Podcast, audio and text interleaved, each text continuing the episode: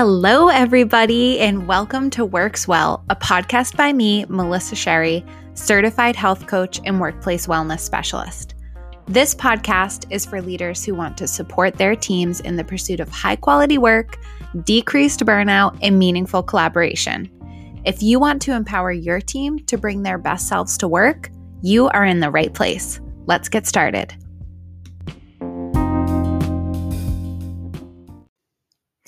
Welcome back to the podcast. I am so happy to have you here with me. If you are enjoying this little series I have about building a business case for workplace wellness, please follow on Spotify or Apple Podcasts. That's such a great way to make sure that you're not missing any of these new episodes or updates that come through the podcast. Thank you all so much for being here and for your support. And without further ado, let's jump into part three, the final episode in this really fun saga that we've been building together for building a business case for wellness. Quick review um, episodes 12 and 13 were parts one and two. And in those episodes, we dove into topics of really understanding who you're talking to, how to build your case directed towards those key stakeholders. And then our last episode was all about data. And I know I nerded out on you guys. I hope you stuck with me um, and that you made it through to this episode. I'm really proud of you if you did. If you've missed those two episodes, please go check them out. Um, I think they're really valuable. And especially if you're someone who's trying to harness this kind of support in your organization, even if you're not using the exact pieces of data or you're not talking to the exact same people, there's some really juicy stuff in there just for how to think about building your case. So, really, please go listen to those. Um, it would mean so much to me, and I think it's going to be really valuable for you. I developed this series because I see so many wellness champions doing work that goes unnoticed and unacknowledged. And growing re- resources for workplace wellness is an incredibly smart move for any business. And I want to support those of you who are making an effort to create these thriving work environments. And something else that I see really frequently, whether it's with my friends who are doing this work or with clients I'm working with, is that time and time again, approval and growth of workplace wellness strategy moves really slowly because evidence takes a long time to build. It takes a really long time to collect the data. It takes a long time to get people interested and for people to really understand what workplace wellness initiatives are and why they should engage with you. So the work requires time and patience. And as the champions, you must be the one willing to do what's needed to stay engaged for yourself, but also for those leadership components. So today's episode is all about staying motivated for workplace wellness. It's about taking care of yourself, respecting boundaries, building capacity, all of these things that I think put a really nice bow on all of this work because most of the people I work with in workplace wellness are highly motivated, they're highly empathetic, and they really care about other people. So it's extra important that you're paying attention to these things to sustain the work. Because if you burn out, and you are not motivated to do the work anymore, then the champion at your organization is gone. And that's a tragedy. That means that the work is not going to continue moving forward. Um, and the whole entire goal of harnessing more resources is to make sure that it doesn't sit on your shoulders alone. And that regardless of how much capacity you have, this work is continuing to move forward. So you can kind of see how it's the chicken before the egg. So you chicken or the egg. So you have to stay taking care of yourself, healthy, motivated, energetic for the work to keep growing. So I just want to share a few uh, little ideas, tips, whatever we want to call them for keeping yourself sustained. And we all understand the feeling of being unappreciated and resentful for doing work that goes unnoticed. So that's why these things are really important and we need to pay attention to them. So, number one, something we've talked about before, but it's so relevant to this topic is understanding your capacity and committing to it. Taking stock of what you do right now and noticing the return. So, if you're spending a ton of time doing walking challenges and organizing these things and no one's showing up, now's your opportunity to make sure that your efforts are worth it. If you don't have any data right now, start tracking your efforts and your returns. This is so incredibly important in building your case, but also being able to justify your time. Because for so many of us, workplace wellness is aside of the desk work, we don't have 100% of our capacity to dedicate to this. So, making sure that every minute you're putting towards it is going towards some aspect of value. So, even if it's just attendance records, even if you are hosting events and you're just tracking how many people are showing up, that's something. So, this is really what's going to help you understand if your efforts are well received, where to pivot, but it's also going to support your argument in gaining more traction, whether you are seeing high engagement and that's your evidence from leadership to keep moving forward, or whether you're seeing very low engagement. And there's an argument there because if you're gaining resources and you're getting leadership buy in, that engagement is only going to grow. So, no matter what your data tells you right now, there is a way that you can transition that data to really support you. And go listen to the last episode if that's something you want to keep diving into and you haven't yet. The second piece of this is really understanding and staying within your boundaries. We all want to do more, and there's always more work to do. However, if you start expanding your capacity before you actually have it, you're going to burn out. You're not going to have the time to care for yourself, to have fun with this work. It's going to turn into a burden for you. So once you take stock of your capacity and you have the tools to understand if you can take on more or pivot to more productive activities, that's when you can start asking yourself and these different questions and seeing where other opportunities might present themselves. So, something to consider when you're evaluating your capacity and thinking about boundaries is asking for support. So, are there other people who can help you with this work? Are there other people who might be just as passionate about wellness as you are who have capacity to take some things on. And these might be people on your team, these might be people in the organization. You won't know unless you ask the questions. Being really open with your leadership about how much time and energy you spend on workplace wellness is incredibly important. I see so many people not gloating, and I say gloating with hesitation because I feel like there are negative connotations, but I see people not celebrating themselves enough and not being honest about the real work that goes into some of this stuff and this incredibly important movement towards healthier environments. Whether it's on your one to one, whether you are in an all staff meeting and talking about wellness, be really transparent about the time and energy because, especially if you're trying to get more support, and you're not being realistic about the amount of time and all of the things that you put in, then how is leadership ever going to understand what's realistic that they need to put in? So, honesty and transparency is really important here.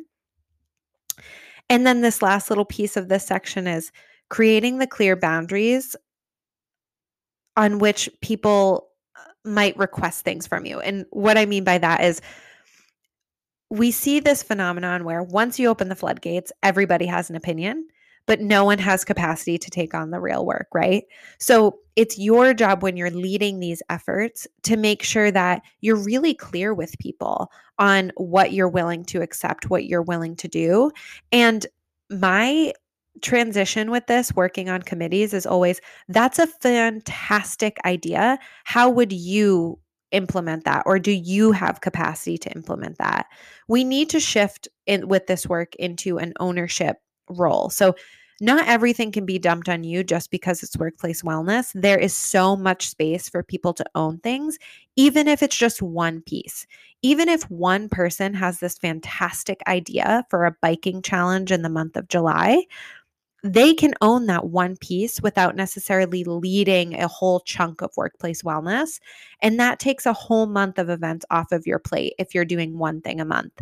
So, thinking about those strategic ways that you can um, leverage other people and their passions, but also to be able to be really honest and open about your capacity getting help where you where you can whether it's through a formal committee or just those who have a little bit of time like i just said it's so so helpful. And then this full circle back to building a business case if you feel the work is growing quickly and you identify the needs for working with leadership to expand resources this is a great way to support yourself. So, again, listen to episodes 12 and 13. They're going to talk you through some of those bigger pieces.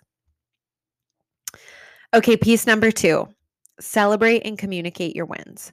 I said this already in this episode. I got a little ahead of myself, but if people don't know what you're doing and the success you're cultivating, how can they support or acknowledge it? It is your responsibility to be sharing this. It doesn't make you vain. It doesn't make you proud, egocentric, whatever you might be thinking. It makes you valuable because you're pointing people in the direction of progressive movement towards workplace wellness. So, whether you're creating a monthly, quarterly update for leadership or even for your organization as a whole to put in the newsletter, that's a great way to get more support from the organization and to really help them witness your hard work. The update that you choose to share might also work itself into an all staff meeting so that employees are aware of the work being done. So, not only are we talking about awareness at the leadership level, but we're also talking about awareness at the employee level so that they can actually understand how important their well being is to the organization that is where we see this culture shift of whether your employees feel cared for or not. If you're keeping your work all behind the scenes in a secret, how are employees supposed to understand that that's actually for them? So it's really important that you're sharing and talking about this work. And now I just want to hold a moment for you. Take this moment right now to appreciate how awesome you are. Just take a deep breath and for this moment, take stock of your hard work and how incredibly meaningful it is. I have a few people at the top of my mind who I know put so much work and thought into how people feel every single day at work and who don't necessarily give themselves the credit for that because that's such an incredibly empathetic and beautiful space to be operating from. So I'm just going to give you like 20 seconds of silence to just take a deep breath, close your eyes, and acknowledge that for yourself.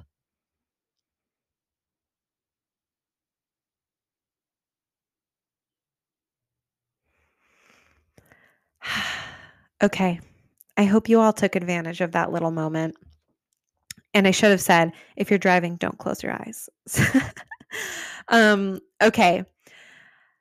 Next piece, we have two more pieces in this big idea of how to care for yourself and how to stay sustainable. So, number three, accept what you're granted and keep fighting for more. So, what I mean by that is if you go in and build this big case and have this presentation and don't get everything you wanted, that's okay. Make sure that you understand from leadership exactly what is required to be considered successful so that you can fulfill those pieces that they're requesting.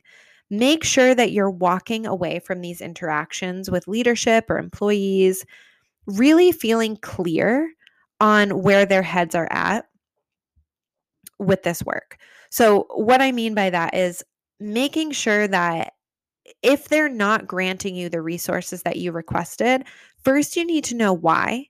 What's their perspective? What are they looking for for return on investment to make to increase that those resources that they've allocated. And number 2, how do you get the rest? So, making sure that there's a really clear roadmap where you understand what's required to access the next level of resources and support with the people who are committing to this process with you.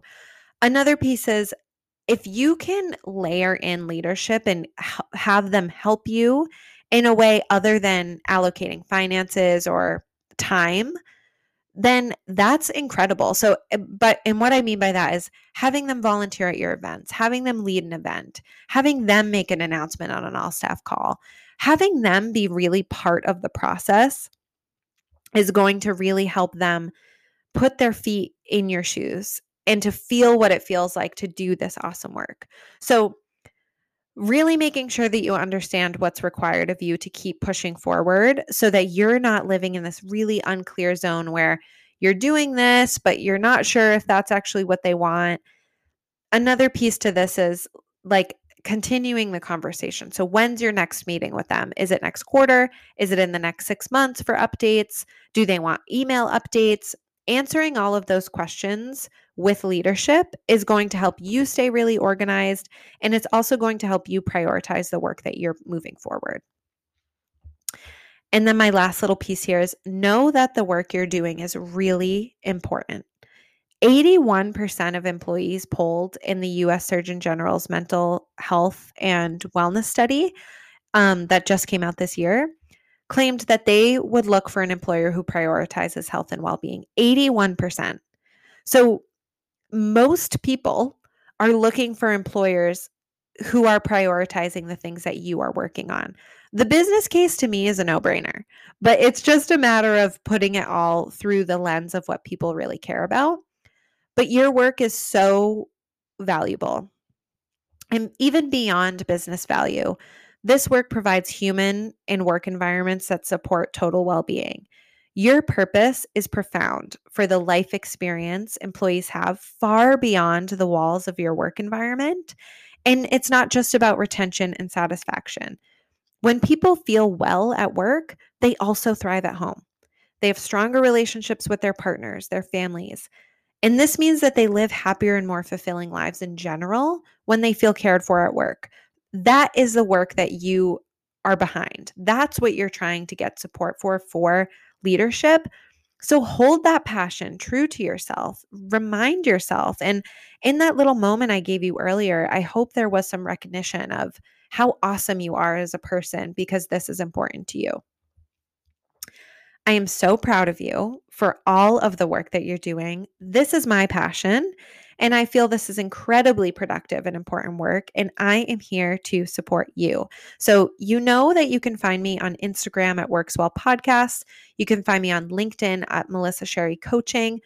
If this is work that you're doing, please send me a message. Um, I'm not selling a program right now. I'm not doing consulting outside of my day job. Um, but I would love to figure out how I can best support you with this work because I think it's so incredibly important for people to be pursuing this at all levels um, in their work environment. So please reach out to me, send me a message, and I will see you next time. Have a great day.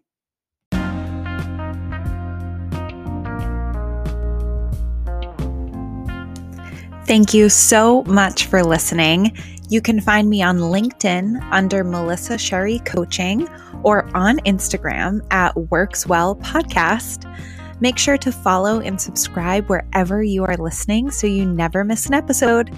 See you next time.